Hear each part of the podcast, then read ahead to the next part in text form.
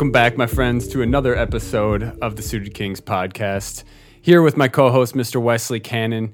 Today's going to be a more of a strategic episode, but not in the way of talking about hands and kind of dissecting them. Today, we're going to get into playing in a professional mindset or having a professional mindset and ways that you can get into these mindsets to help you improve your next tournament. Yeah, this is a great topic to talk about. There were actually a few reasons why I think we decided to talk about this this week. oh, yeah. Uh, first off, it kind of came up in our Discord last week. If you're in the Discord group, I think it was Cold in Minnesota, or Eric, as he's known in real life, uh, who brought this up. You know, how do you mentally set yourself up, you know, or reset if something goes poorly? This weekend, I remember I was talking to you about it uh, I I actually shipped the the main global poker tournament, the Sunday scrimmage. I've always wanted to win that one. I've final tabled a couple times, but I never scooped it. So I'll just tell quickly what that is. It's the on global poker. Every Sunday they have a two hundred eighteen dollar buy-in, seventy five thousand dollar guarantee. Typically fourteen to sixteen k up top, twelve to sixteen k up top, something yeah. like that. Fourteen seems pretty normal. Yeah. Yeah. How many entries did that have? 379 i want to say 379 so i was out in tahoe snowboarding all weekend back to back to back days. So i didn't uh, it's pretty fun. yeah it was it was awesome man. Enjoyed that a lot. And then wes was here at home scooping up the biggest daily on global. So congrats on that. Yeah thank you. So that how did that come one. about now? Well so i started off by busting day two of the main event at canterbury pretty quickly. The fall or the winter poker classic day two okay. Yep. Just lost queens versus ace king so you know, it was eleven thirty, and time for the online grind. Yeah, time for the online grind. But also, I was like, okay, I don't need to jump right in. I want to make sure I get a little reset in. Well, yeah, and I think a lot of the like those tournaments kind of don't start until like two to four, anywhere between two and four p.m. Central Time. So I think you yeah. have a little bit of time to reset. Yeah, I mean, on different sites, there are different tournaments that oh, yeah, yeah, going. that's right. But, yeah, yeah. But that was the idea. I didn't want to just hop right in and feel like I was firing off a bunch of buy-ins. So I took a long walk and had a little food and whatnot. Okay. Anyways, the funny part of this, which I told you. Uh, so I think first off, I texted you, Max asks me how my day was. Yeah. More specifically, ask me if I won the Sunday scrimmage on Global. um, so yeah, so you tell me that you won the Sunday scrimmage, and then you followed it up by telling me that you listened to Rick Ross for six hours. Not just Rick Ross, but one song. I listened to "Drug Dealer's Dream" by Rick Ross for like six hours straight, full volume and uh, you know i don't know i just i had my headphones and i was listening to, listening to some music while i was playing and this song comes on, and I'm like, did it just pump you up? It pumped me up, but also not. It made me feel confident. Like it gave me a little extra swagger, but not to the point of being, you know, delusional or unfocused. You know what I mean? I mean, uh, listening to a song, one song for six straight hours is kind of delusional, or at least it'd make me go insane. I know that much. Well, I put it on repeat, and that was that. And then you won the Sunday scrim. No, that's actually really cool though, and I think a reason why I, I, I, think you're crazy, but I also don't think you are because I had a, a, close friend back in the day that I played poker with who also told me a very similar story where he would play live and he would just listen to "Lose Yourself" um, by Eminem for mm-hmm. for the entire tournament straight. I can barely listen to the same song once a week, let alone like more than once uh, uh, per you know in a day. So yeah, so that's just a funny story. Obviously, the main reason I won was because you know luck box. Yeah, look, and a robot. I uh, yeah, I, I, won a couple key all ins. Yeah, this this didn't guarantee success by any means, but it did shift my your mindset, mindset a little bit. Absolutely, and that's kind of the point of telling this story. Is I think while the tips that we're going to give you today aren't going to necessarily guarantee you a win, or they won't guarantee you a win. Period. What they will do is they'll help set you up to a to a level of confidence that will help you play your best in the moment. And that's pretty much all you can do. It is. It is. And I think, uh, you know, I, I, was also talking to our friend and one of our roommates out in Vegas, uh, Ben, about this a little bit just yesterday, too, after we decided to make this the topic of our episode. And he was talking about, you know, do some people just have it? Quote, you know, it, yeah. Quotes. yeah. yeah. And the magic sauce. Yeah. And I think I don't think there's such thing as it. I think when people say that, it's just referring to certain skill sets that aren't as obvious but are also important. I think And so- it's uh, that's a cool recognition, and I don't know if you remember from our conversation with Josh Reichard. Yeah. but uh, I mean, to him, some people ha- it, it is an it, or it is a, a special sauce or a magic. Um, but Yeah. in a logical sense, There- it, it can be broken down into a skill. Yeah, th- there are different things. It's just not stuff that someone who's playing poker, even any real competition, necess- it's not on the forefront of your mind necessarily when you're when you're thinking about what it takes to be good at something. Because we, you know, you and I can we can talk about hands. We can talk about what bet sizing we should use, if we should slow play or if we should Right, pot right. control, all these different strategic things.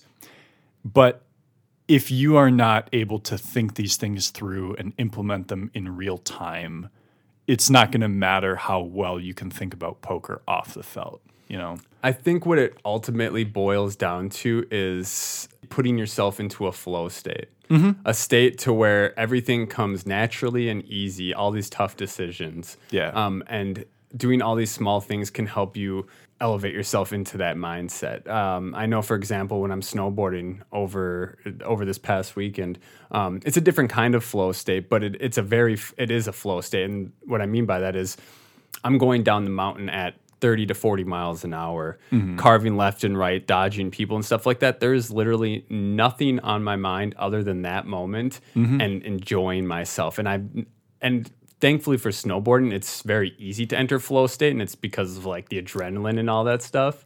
Before you even mentioned snowboarding, I literally pictured myself skiing down a hill. Yeah, it- there's that- something about it. Yeah, when you're on the hill, it takes you into that that flow state almost immediately, naturally. Whereas other things like music production or playing poker, sometimes you find yourself out of um, or with a lack of confidence or a lack of inspiration or creativity, things like that. So you have to take a few more steps to kind of get into that flow state. And I think again, that's kind of where we're trying to guide everybody listening to this. Yeah, agreed. So I think we should maybe get into a few of the ideas that we have for what we do, what we think people could do to make sure they're sort of maximizing their time at the tables. Yeah, and I think uh, not only at the tables, but things you can do before the tournament, during the tournament, and even after the tournament. Kind of want to specify uh, what I mean by after the tournament is taking a moment and recognizing where things went wrong, so that you can better help yourself prepare mentally for future tournaments. All right. Let's get into it. So I, I think starting off at the beginning is going to be the best here. Um, what kind of things do you do, uh, Wes, be it online or live, before a tournament to pump yourself up? So for me, one of the things that that I do, I wouldn't I wouldn't say it's to pump me up necessarily, but I think it's important. It's that I do a lot of visualization. And so also the with the amount of tournaments I play both live and online, I don't think there's really ever a time where it where I'm, you know, not in a in a situation where I'm before a tournament, if that Okay. makes sense. Because there's always one that I'm going to play in the near future. Yeah. So this isn't something I'm necessarily doing. Oh, you know, oh, we're driving to Iowa for some tournaments. I should do this now. It's Yeah. it's something I kind of always work in. Okay. And I so visualization this can mean a couple different things. So one of the things I'll do is visualize how I'll react to certain things happening in a tournament. So you, these are kind of th- uh, like this is a thought you're having on the way to a tournament, for example, or like preparing maybe on a walk or Yeah, it's it's more so like I might think about it when I'm on a walk, in the shower, you know, when I'm not actively doing something yeah, else. yeah, yeah. So what I mean by that is I think it's common for people to sort of visualize the good things, right? Yeah. E- either the best the best or worst case scenarios. I think people hold your thought because mm-hmm. this is kind of tailoring onto it, but I think a lot of people naturally will visualize the bad things, but not how they react to it. They'll just they're Yes. just like, man, I feel I'm just gonna get bad beat. I'm just gonna get a bad beat. people will be in that mindset, yeah. And so one thing that you can do is let's say you're you're visualizing a spot where you are chip leading with 15 players left in a tournament. Yep. On one hand, you can it, it's easy to sort of fantasize about you win a couple flips, your bluffs get through, and you just run your way through the tournament. You know, you Yeah. win. Right. That's I not- think that's important to focus on, but that's not where you're I- going with it. yeah, I, I th- so I think that's important to do. I think it's important to visualize executing the right plays in the moment. Yep. But I also think it's important. Let's say you get kings in against ace king and they bang off an ace and Yep. you're down to 10 big blinds and you're 13th out of 15 now. It's important to visualize not necessarily that that will happen, but if that happens, everything's okay. Like you, you just play a 10 big blind stack now, you Yeah. know? And so visualize how you're going to react in that moment. A- at some point, you will be in that moment, right? Whether it's in a big tournament. No, and whether you're thinking positive or negative thoughts, it'll happen. yeah, that that will happen at some point or something similar to it. So you will be more prepared to continue playing well. I have a great visualization for that. So take a second and think you're driving a car down the road, right? Mm-hmm. The chicken crosses the road. Okay. You, you you rip out of the way. I mean, I feel like most people are going to hit the chicken, but say if say for, say we So want, it's a really big chicken. say it's a chi- yeah the chicken's gonna crush your car. Yeah. we swerve out of the way, right? We're we're off track. We're spinning left and right. The point of thinking about this ahead of time is being able to get your car back on the road and straight without crashing. Yep. Uh, for or for example, you're on a Minnesota road in the wintertime and you start losing a little bit of control. That mental preparation will help you get your car back and straight without nose bombing and you know back into the rebuy line or on your way home. Yeah, I, I think the best way to phrase it is going back to the poker example here is saying if you play long enough, all of these sort of situations will happen or something similar to them. And just preparing yourself for how to react instead of actively hoping it doesn't happen. Like hoping for things that are completely out of your control is not a good way to improve your game No. and and so and and this is also the case when you're actually in a hand you know let's say you have pocket jacks and it's 10 8 5 with two hearts and you have two black jacks in your hand you bet and they call and you're just praying that the turn isn't a heart you know you're hoping it's the three of diamonds or something that makes sense but you're going to be in this sort of situation a ton of times over your your poker career or whatever.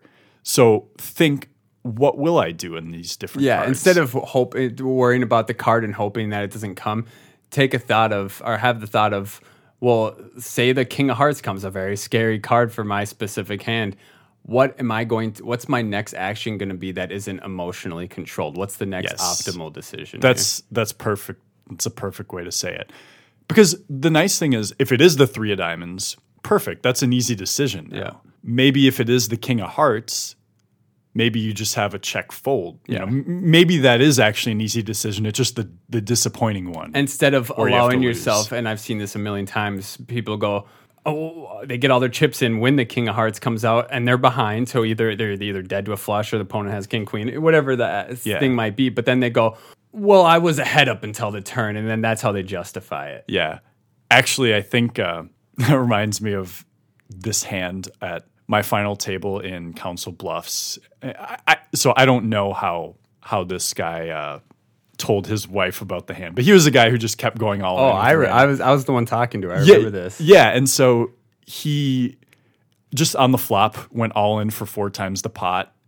It was like seven five three, and he ran into a set, and he just had Jack ten offsuit. he said jack 10 offsuit yeah So he was stone dead to backdoor. Anyways, he busted obviously, and I think his wife told you that he's a really tight player he's a really tight player, and and that he busted Jack ten against pocket threes or whatever it yeah was. yeah And the way he phrased that was as if they got it in pre-flop. Right, yeah. He, so he didn't really tell his wife that he shoved four times pot with Jack ten, uh, Jack high on against a set, but um, Yeah, and, and so it's but that's how he justified it. Instead of trying to take that moment to be like, I made a mistake and I shouldn't be making this play, he'll probably continue to make that play because he he's lying to himself.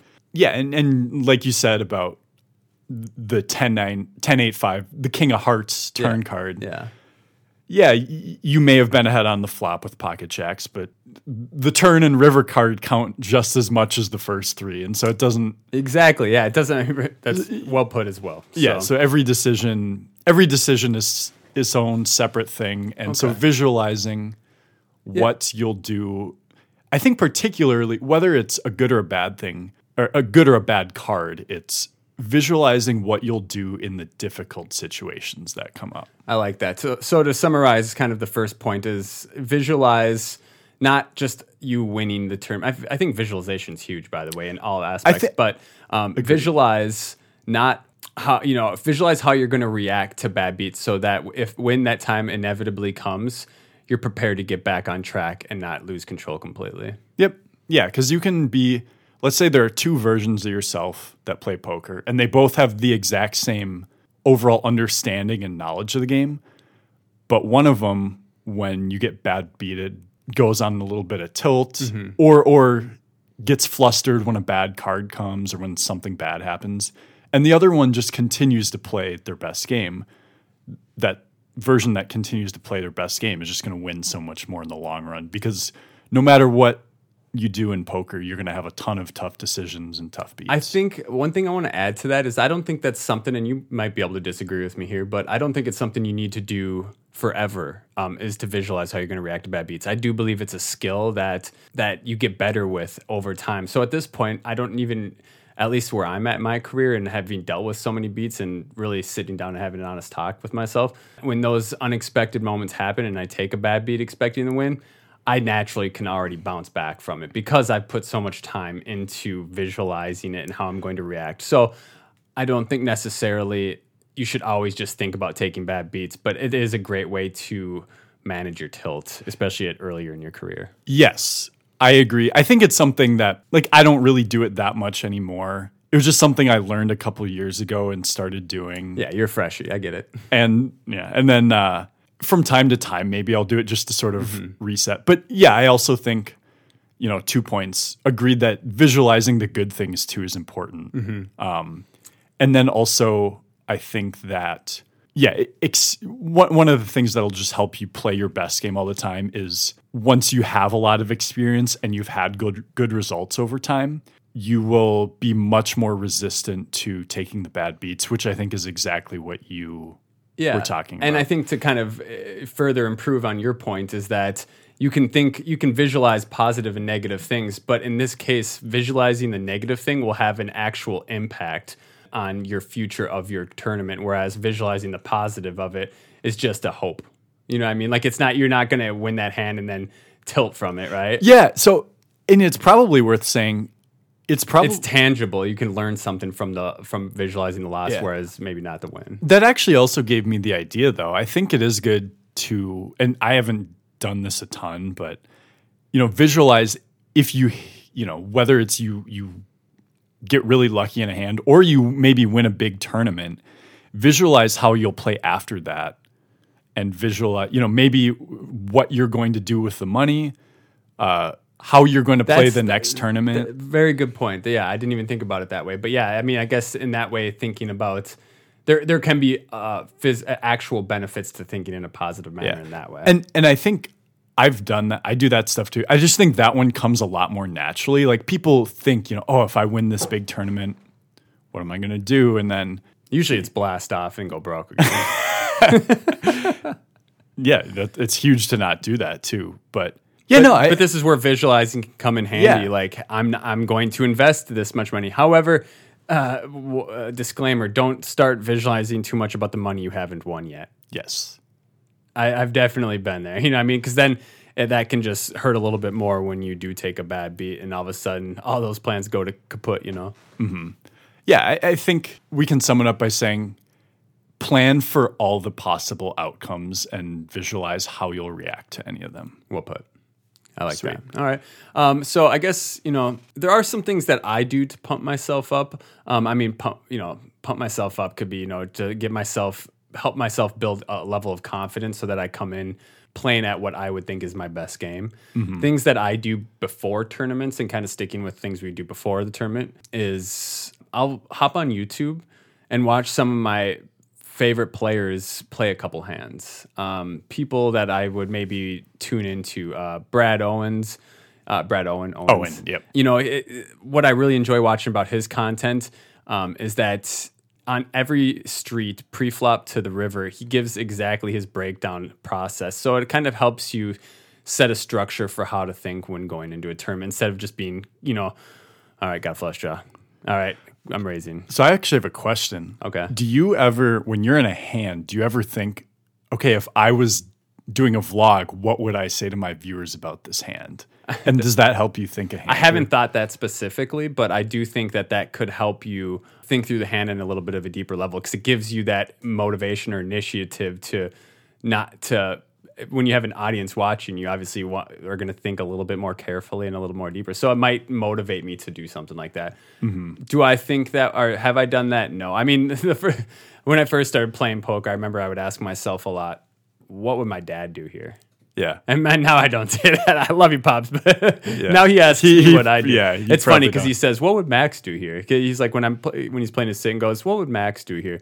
Yeah, he told me about how he got it all in with like the thirteenth nuts at our uh, bowling league the other night. He's like, "I was all in and I flopped trips," but I'm like, "Dad." After he re re raised you, like you shouldn't be then shoving all in. You should be calling here. like get it together.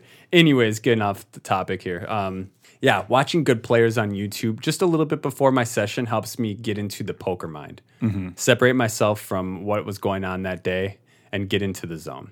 Another good thing that I like is I will pull up a couple of my global hands that I've saved mm-hmm. or hands on my phone from previous live tournaments, and I'll just browse them, bad or good. You know, I mean, I'd be like, oh, oh, I made this mistake. Oh, this is how I was playing that day. Again, just to help me get into the mindset. So those are a couple things, and then back on the track of visualizations. Um, this one kind of doesn't have like a, a net benefit to it other than building your confidence and that's just visualizing the win like i'm going to have my face on that winner's picture tonight and the only thing that for me that comes from that is it makes me hungry to go in there and play my best mm-hmm.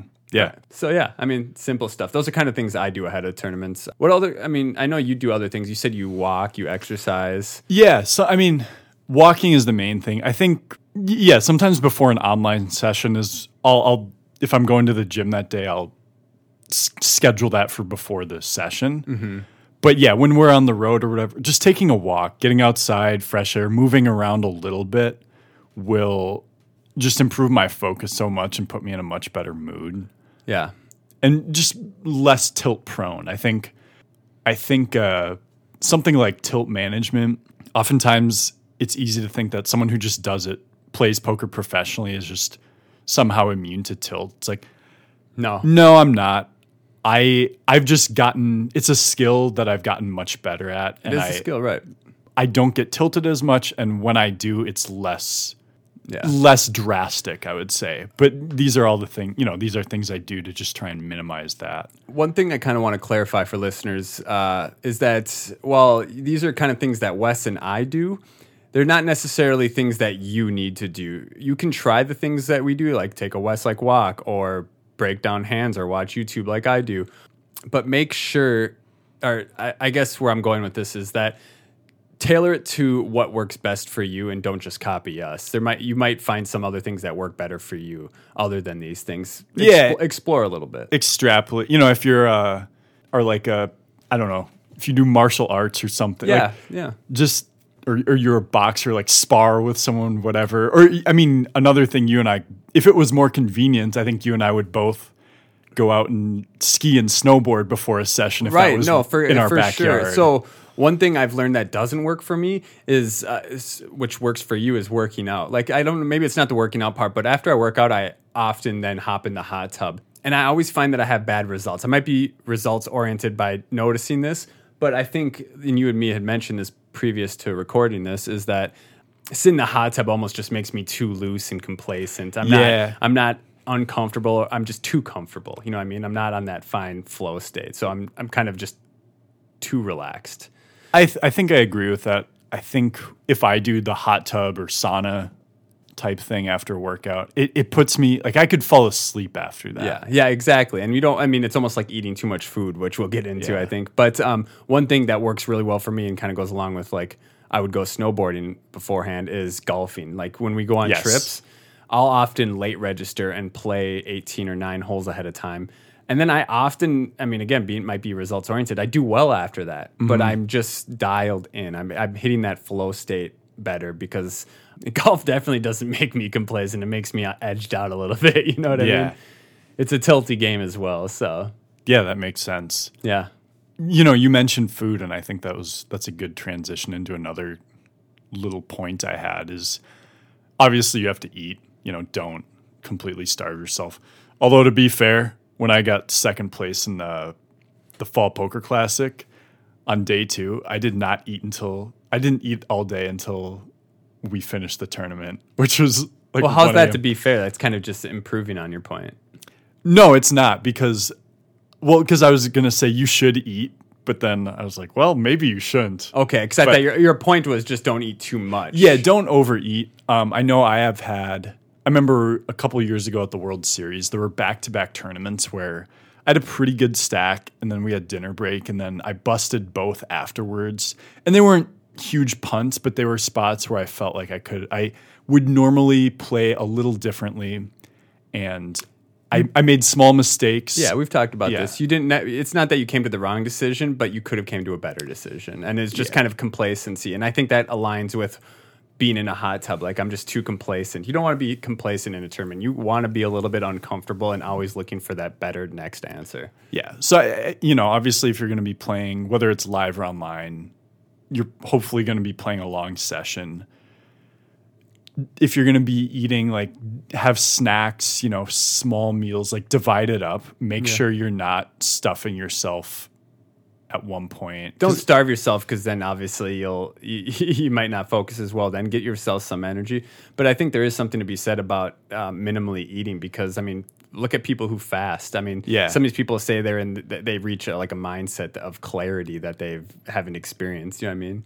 Yeah, I think, and there's something to that where, and, you know, I don't want to get too off we're track not- with yeah. this, but I've never fasted, so I'm But I know there's something where if you haven't eaten in a while, your body naturally is super sharp and focused because it needs to find, you know, Yeah. back in the old day, like you needed to find the next. it's that predatorial instinct. Yeah. And so to a certain extent, you do get more locked in. I like that. Yeah. Um. Yeah. Okay. I think, yeah, the main point is just don't. Don't put yourself in any sort of food coma. Okay. That's uh So, and I guess that kind of crosses pre-tournament and during tournament, right? Mm-hmm. What things do you do during a tournament to help you stay focused besides listening to the same song for 6 hours? yeah, that's not a normal one, but maybe I'll try it some more. You know, I might. I mean, you won the Sunday scrim while doing it. I'm gonna definitely find me a song and just blast it for six hours straight, and then I'm probably gonna. I don't even know. We'll, we'll end it there. um, but anyway, so yeah, what kind of things do you do uh, during the tournament or during a tournament to help you stay focused?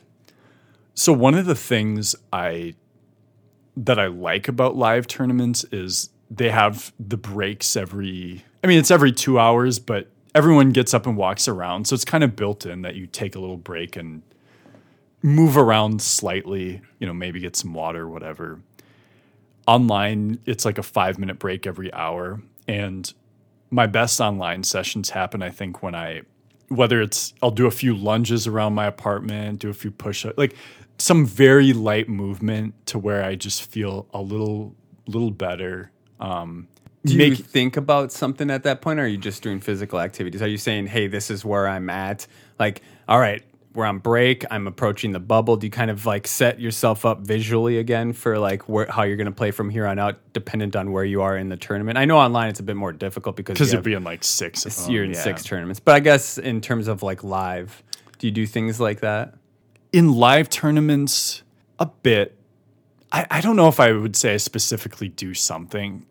I think one of the biggest things for me is, especially if it's a big spot, you know, a big tournament, mm-hmm. maybe it's late on day one or, you know, close to the money, wherever it might be, taking the moment to sort of relax and be like, no matter what happens, life is good. Yeah, So- huge. That's a big one for me too, and I think that helps not only with your playing but with your tilt management. It does. So so one one outside piece of advice is make sure your life is good or that you are happy with your life because If you're not, you should work on that before playing poker. I think so because if you if you can't honestly tell yourself that if you just let's say you run kings into aces the first hand back from break and you're mm-hmm. bust like if you can't honestly tell yourself life will be good if that happens Yeah.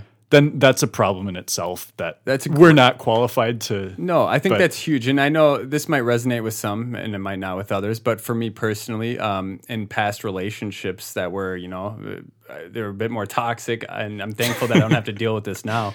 It was, you know, like my significant other would be like, we we get into maybe a small argument, and then I'd go play poker, Yeah. and, and that would weigh on me through the entire tournament. So having that burden on me while playing just never ended in a good result. I never made optimal decisions. I was always thinking about that and not about the moment. If that's the case for you and you're kind of, I mean, it doesn't always just have to be a toxic relationship. It could be, you know, a, a family or work or whatever it might be. Um, resolve that. What I would recommend is just not playing the tournament if that's not resolved because you're going to save yourself money in the long run. However, I know it's easier to say than to do. And I'm guilty of then going and playing after such things. But work on those side of things first and then get into the tournaments. Yeah. Um, because you're just going to be much more successful from there. Kind of a tangent, sorry. Yeah, no, I, I think it's a really important thing. It's that you know if you if you're a poker player and obviously you have to be good at strategy and stuff, but then also if you have a life that just makes you feel like crap all the time, that's going to trickle into your game. And so yeah, when I'm uh, I, I think I talked about it too about the going into day two on the Gladiator. It, it was a spot where it's like, oh, if I bust right away, I cash for a thousand bucks. Yeah. that's nothing. And sometimes I will. Like there are tons of tournaments I play in where I do, you know, bubble or I, whatever it might be, cash for way less than I was hoping. And it's important to just take the step back going into it and say, yeah, if if the worst, if I just bust this tournament, that's okay. Yeah. And you're going to bust a million more. Yeah, you're gonna bust a ton of these. Like that's the And you know what the outliers are when you don't, you know, when Yeah. you win or get top three or whatever. Uh, knowing that you, it's okay if you bust and you're going to go home and live a happy life, you'll be able to then make a decision that might be you might put your tournament life on the line, but you might be able to pull the trigger on a spot that will hugely benefit you, whereas you might not. Yeah, playing in a in a way where you are afraid to bust Yeah. is often a result. Or, yeah, if you're in a spot where you value that specific tournament so much, it will make you make, you know, whether it's not three bet jamming, you just want to call with your ace queen and try and hit top pair first, or it could take, you know, take shape in a lot of ways, but you will overvalue your tournament life in such a way that will cost you opportunities to actually get that big score Yeah.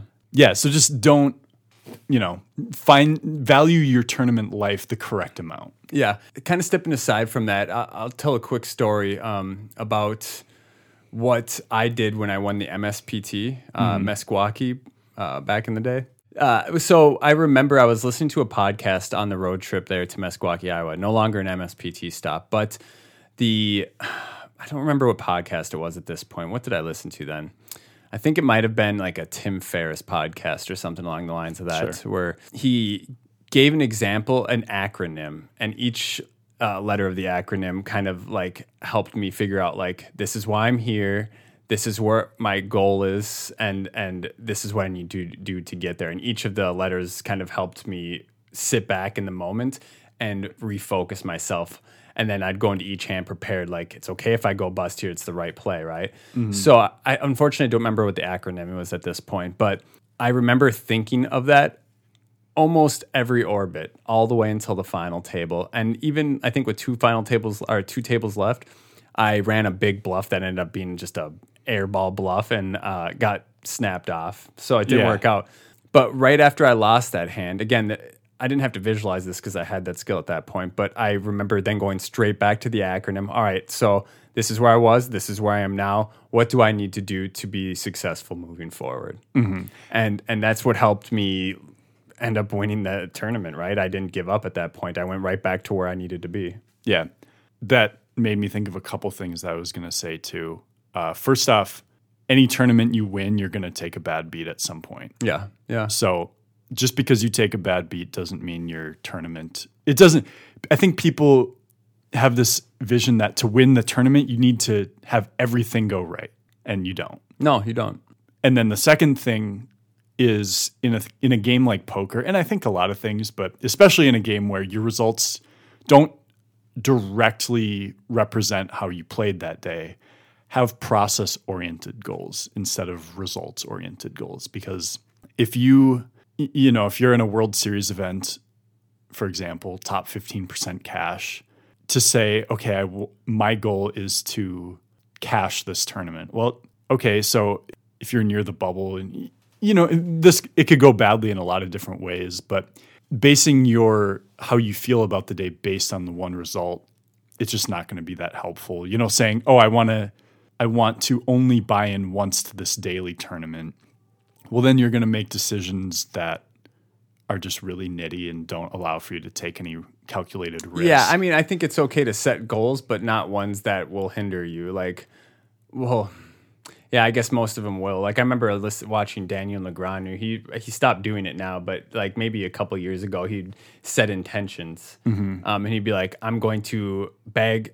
This exact amount or more today, and not less. Da da da da. But I think even setting uh, something like that will all of a sudden you're going to be putting yourself in decisions that maybe you shouldn't make just to try and reach that goal. yeah yeah i don't think And it could work vice versa, obviously, where you said like you knit it up too much because you're only going to buy in one bullet.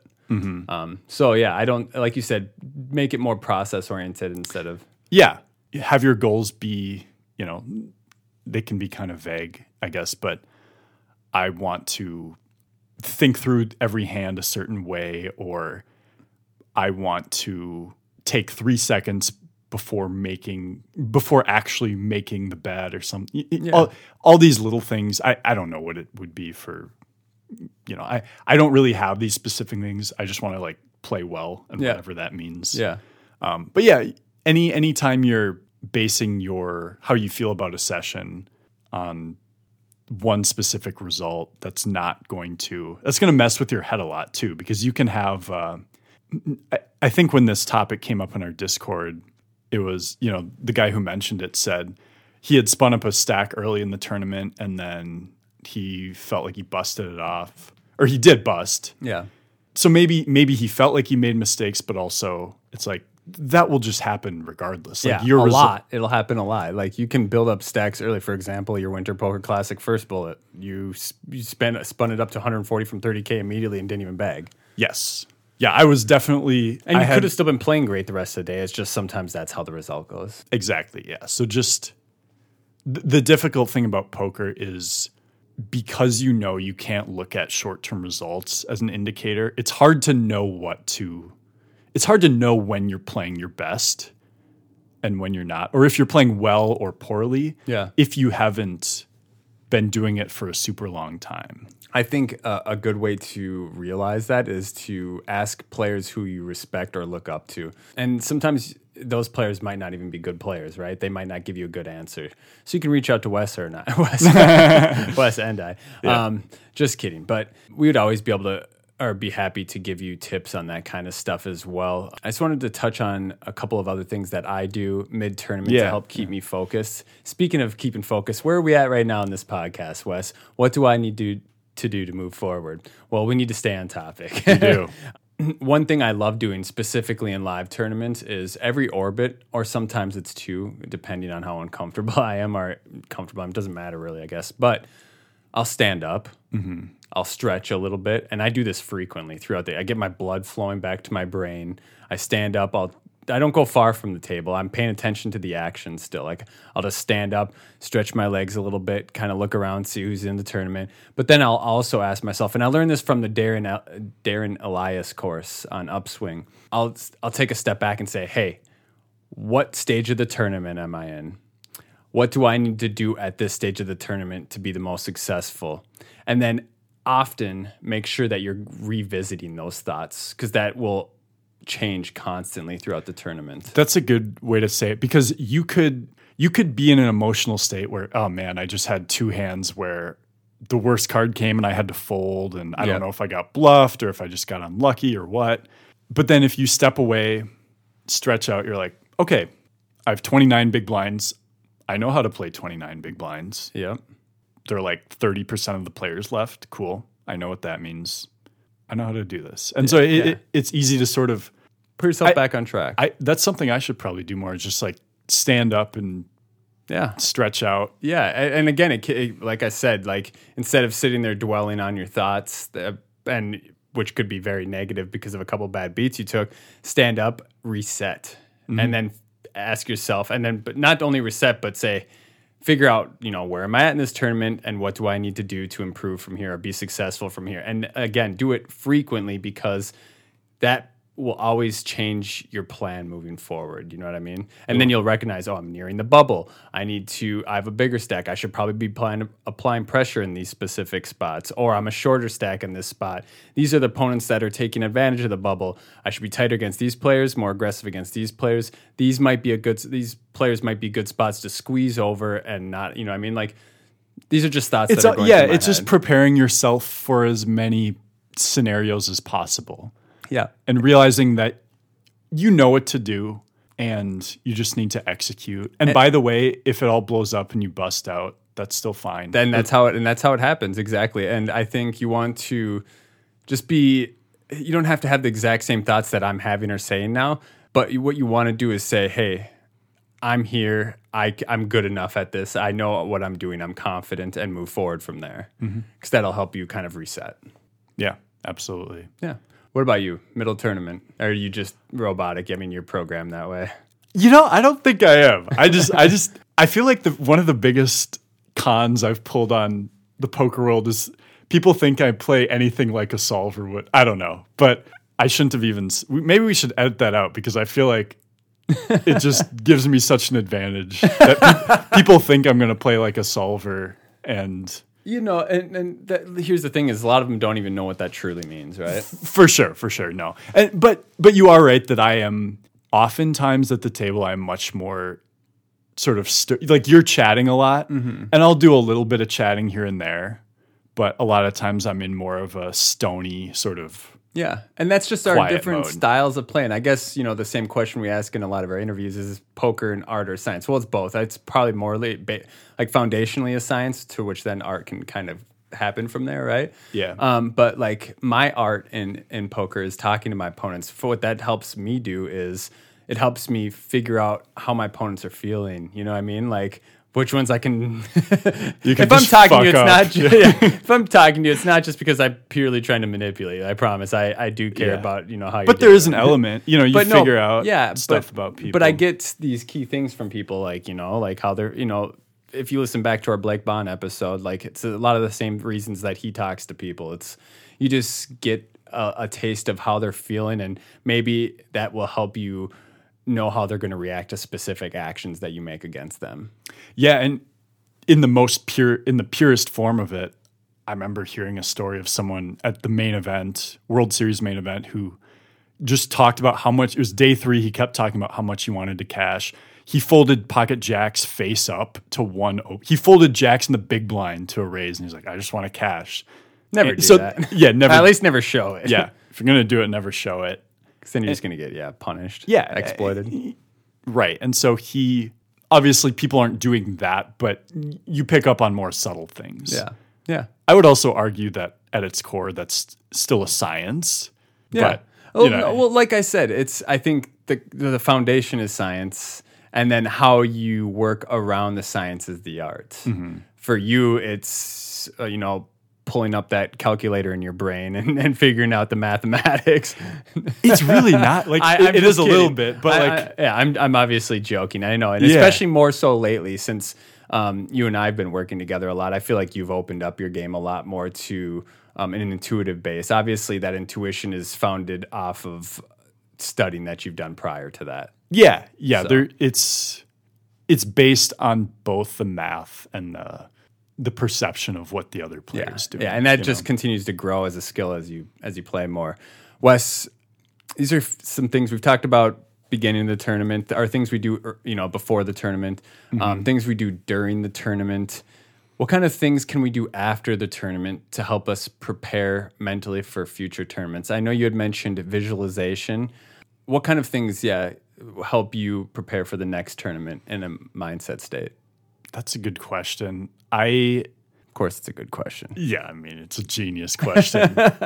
a lot of it is just getting out of the sort of getting out of my own head. You know, whether it's a good result or a bad result, like one of the things I've tried to do in general is just do normal life stuff, you know, make it not all about poker.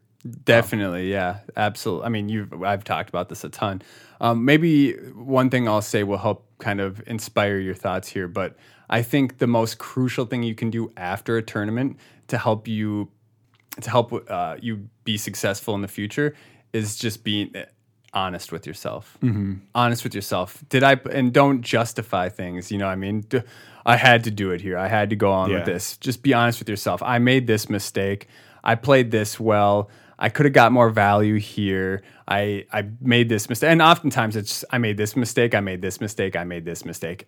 Recognize those, and not only will it help you with tilt management, it'll help you make better decisions in the future. Mm-hmm.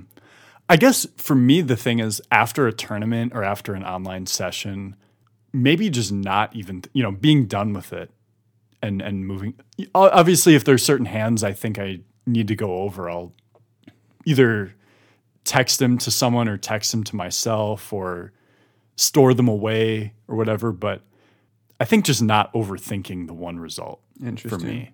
For yeah, I mean, I find myself like I need maybe a half hour at most of decompression time after a tournament where I I mean, it's the only thing I'm thinking about. Like I can't just bust a tournament and then not think about the things I did correctly or incorrectly at that point. I need 30 minutes. Yeah. And it's usually on my drive home. Again, the dashboard confessional as I said. Yeah. Um I'll sit there on my drive home and I'll be like, "Oh man, this I, I can't get out of this." I mean, whether I won or lost, if I've won, I'm, you know, it's a lot easier to look past the mistakes you made.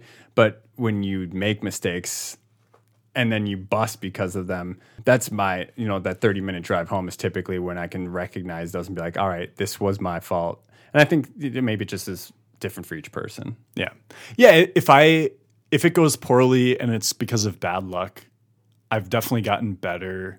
In the past, I would I would just hate it, but there's nothing you can do. Yeah, but yeah. I've gotten better at just sort of laughing. It's not that I'm not pissed about it. It just I can be sort of brooding about. I'll brood for a while about it, but Yeah, but then. I'll sort of laugh at myself. Be like, you know, I, me- I remember I mentioned there was a time when I was super tilted at the World Series, and then I just fired off this super angry uh, Snapchat to a few people, like to people who knew I was kidding, and then I just laughed at myself. I'm like, Wes, you're kind of you're living your dream here. You're playing this game professionally, That's and you're still so tilted. Like, imagine how much of an asshole people would think you are.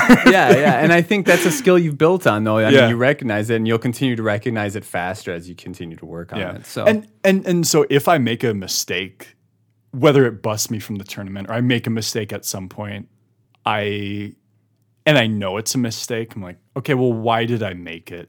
yeah, Was I did I know it was a mistake in the moment and was it mm-hmm. just mental error or was this just a really tough spot where I don't think I came to the right decision? And if that's the case, I kind of note that okay, this is something I should study in the next week or whatever. But but also, yeah, if it's a mistake, I just sort of am like, oh well, that's fine. I'm I'm actually okay with that because I I know there's stuff I can always get better at. as long as you recognize that it was a mistake, because I think a lot of people will lose mistake inside the bubble of unlucky. yeah, there, there's sort of a justification process. Yeah, yeah, Yeah, I, I think one of the best things that you alluded to is don't no matter what happens, don't just don't feel the need to justify it. And I've even even when it is just like a bad beat, I just don't really like telling bad beat stories anymore either. yeah. Sometimes I, I don't either. Sometimes I do hold back. I, I'm very good at it now. Like Yeah. I'm like, oh, I'm gonna, and I'm like, all right, never mind, forget it. yeah. Um, cause yeah, I, I've I realized the less because I've taken brutal beats. yeah, But- and you don't get anything out of. You don't get anything out of telling bad You, you might think you get sympathy, but mostly No it's just people thinking you're annoying. yeah, no one whether they're a poker player or not a poker player, like Yeah, people don't care. Yeah, I don't It's- think, you're and gonna it's fine. Like Yeah, when someone tells me a bad beat story, it it would have to be like the ultimate. I got one outed. yeah, I flopped a set and he backdoored quads on the bubble of a hundred K tournament. You know what I mean? Yeah. And there's a difference I want to clarify between telling a bad beat story and just telling your friend how you busted a tournament. But if you're like, oh man, I'm just so unlucky and this is what happened, da, da, da, whereas I'm like, hey, I got to set over set amount. Yep. Like that's not telling a bad beat story. I mean, you got a bad beat, but like I'm not looking for your sympathy by telling it. Yes. And and I think that's kind of what separates uh, just telling your you you know a Yeah, looking from- for sympathy and looking for validation that you didn't make a mistake. yeah because I think there's a certain comfort to just being like, I sometimes I do make mistakes and that's fine. Like, even the best poker player in the world makes mistakes all the time. Hundred percent. Should we uh, summarize kind of the things we went over? Mm-hmm. Um, so before tournament starts, what are a couple of things that you do to kind of get yourself in a good mindset? Uh, exercise, you know, pro- I would say light exercise, Yep. Some visualization, which is something I. It's not necessarily right before a tournament, yeah. but good and bad visualization, so you can prepare yourself for any scenario. yep, Light meal, yeah, typically light nothing meal. too heavy. Um, yeah, and, and I think this is kind of lumped in, but also just health in gen. You know, getting a good sleep. We didn't talk about it, but Yeah. things that improve your health overall. Are I mean, good for sleep your- is probably the most important thing. Yeah. I mean, the last thing you want to do is be j- just fading out at a poker table, you know, just uh, eyes half closed, not paying attention to what's going on, your brain just not calculating things. Mm-hmm. Again, you want to kind of want to be a little on edge. Uh, that's at least what gets my brain flicking you know what i mean it gets it gets me thinking about all the things i need to be thinking whereas if i'm too tired or too comfortable i'm just kind of like all right well I, I, I mostly call here so i'm just gonna call you know what i mean um, it's always it's always deeper than that so anyways summarize things you can do ahead of time and for me it's you know watch youtube videos of the players i like most to help get my brain thinking in that sort of process um, i'll study a couple of hands that i like and these aren't things i do every time but they i find that when i do them it benefits me um, and then also visualization. It- It doesn't benefit me too much, but it helps build confidence. Is just straight up hoisting the trophy. Like I was like, this is my tournament. I'm going to win this, and I don't bring it further than that. But I'll kind of remind myself throughout throughout the tournament. So going into during the tournament, things you can do to help maintain a mindset that will set you up for success. Standing up every orbit recognizing where you are in the tournament, even if you just took a bad beat, resetting, saying, hey, this is where I'm at in the tournament, this is what I need to do to be successful moving forward. Because even if you just took a bad beat, that's in the past. Now you need new work. You got new work ahead of you. So working on things like that. Yeah, and then just imagining, you know, myself making the final table, what I'm going to do, depending on what kind of stack I am, just preparing for those things. Mm-hmm. What about you? like in the middle of a In the tournament. middle of the tournament, yeah. It's mainly uh, just the little things like on breaks, moving around a bit. Okay. It's uh, as I said, I think maybe what I should do more during a tournament is stand up every now and then, just stretch out. not only is it good for your body, it's good for your mental capacity. It Gets Yeah. the blood flowing to your brain again. Um, you can kind of reset mentally. Yeah. I think if I find myself in a spot where I do start feeling a little off, tilted, whether it's in a you know, winners or losers tilt, it's sort of the reminding reminding myself why I'm there, what my plan is, and even if it all goes to shit, that it's fine. Yeah. But it won't be because I wasn't focused. I'm glad you brought that up. Yeah, just I think probably the most important takeaway from this whole episode is get your life order, life uh, issues in order before playing poker because those will weigh on you and, and your mindset when playing poker at all levels. Yeah. So just make sure that you're you're content. You know what I mean in Yeah. that aspect. And and that reminded me, I also had thought of like if you're playing way outside your bankroll, you're Oh, yeah, that- it's the bankroll. yeah. if if you if you do that, you're going to feel that stress regardless. You're gonna do wh- whatever mistakes you make. Like you'll be more likely to make if you're way outside your bankroll. Hundred percent. Um, and then lastly, things you can do after the tournament. Um, be honest with yourself. Recognize your mistakes. Recognize the things you did right. Try and, and you know improve on the things you've done right, and then try and improve on your mistakes as well. But most importantly, recognize them so that you can grow from them and not just justify them under the "I got unlucky" bubble. Yeah, and I didn't even mention this at the time, but on the flip side of after you bust, I remember even a few days ago I told you I bagged a tournament, and I said I don't even feel like I played that well. I just ran super well. Yeah, I've been there too. Yep. Yeah. And I think there's just an element of not taking yourself too seriously you know, be okay with like laughing at yourself or Yeah. And you're not always going to be perfect. It's okay to make mistakes. I mean, you you can hear Wes and I banter a lot, and I'll tell him things that I did, and he's like, "What? Like, what are you doing?" And vice versa with him. A little bit less with him. he's almost always right, but yeah, I don't know. I yeah, I've I'm made tons kidding. of mistakes. You're dummy. just- yeah. So just make sure to recognize your mistakes. Work on, especially tilt. You know, I think tilt is. Uh, even the best players in the world tilt. It's ne- it's never going to go away. You're always going to have you know uh, those emotions, and it's healthy. It's healthy to go through those things. But as you get better at that, uh, at recognizing when you're experiencing it, and then pushing it to the side so that you can move forward. And that kind of aligns with what I was saying during the tournaments is to stand up, recognize what happened, recognize where you're at, and that that's not going to benefit you moving forward. You have a new goal now. Let's push towards that. And that's how you're going to win tournaments is by getting out of those funks. So lock that in. Yeah. I think uh, one of the best ways to look at it for me is both from the side of ment- mental and technical mistakes in poker. Your goal is just over the long run to keep making those mistakes smaller and smaller. Yep, exactly. You know that the leak is uh, you know the leak is big, and we're never going to fully plug the leak, but it'll get smaller and smaller. Or you can look at it. We have lots of leaks.